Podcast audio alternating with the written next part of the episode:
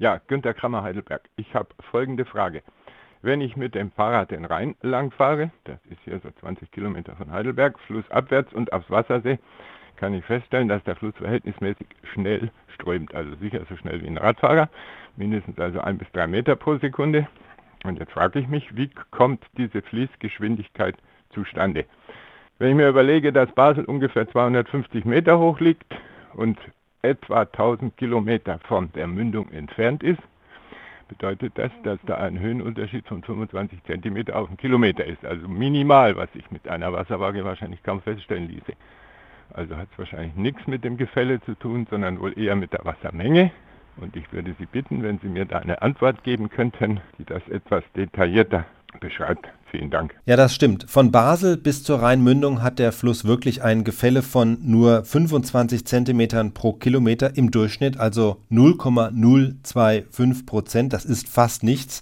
Ein Fahrrad würde da nicht ins Rollen kommen bei so einem flachen Gefälle. Man muss da schon ein bisschen treten. Und das hat vor allem mit der Reibung zu tun. Die Reibung zwischen Reifen und Boden, die wirkt der Gravitation entgegen und die verhindert bei einem sehr flachen Gefälle, dass ein Fahrrad einfach rollen würde.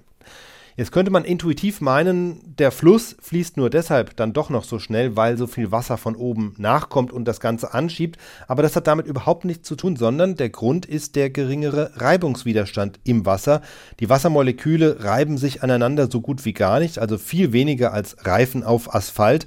Deshalb reicht schon das geringe Gefälle, um das Wasser abwärts fließen zu lassen. Es gibt aber dann schon noch einen Zusammenhang zwischen Gefälle und Fließgeschwindigkeit.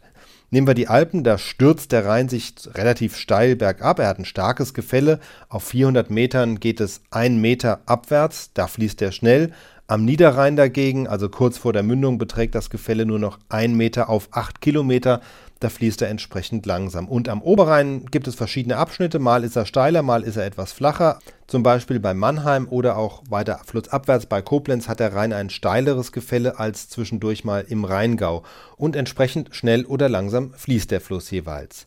Wenn man jetzt aber so am Flussufer steht, dann sieht man auch, der Fluss fließt in der Mitte schneller als am Rand, denn am Ufer wird das Wasser wiederum durch die Reibung und durch Verwirbelungen gebremst. Also kurz, je weiter weg vom Ufer und je tiefer das Flussbett ist, desto schneller bewegen sich die Wassermoleküle vom Fleck und aus demselben Grund fließt auch ein Fluss bei Hochwasser schneller ab als bei Niedrigwasser, denn auch bei Hochwasser liegt das Flussbett logischerweise tiefer.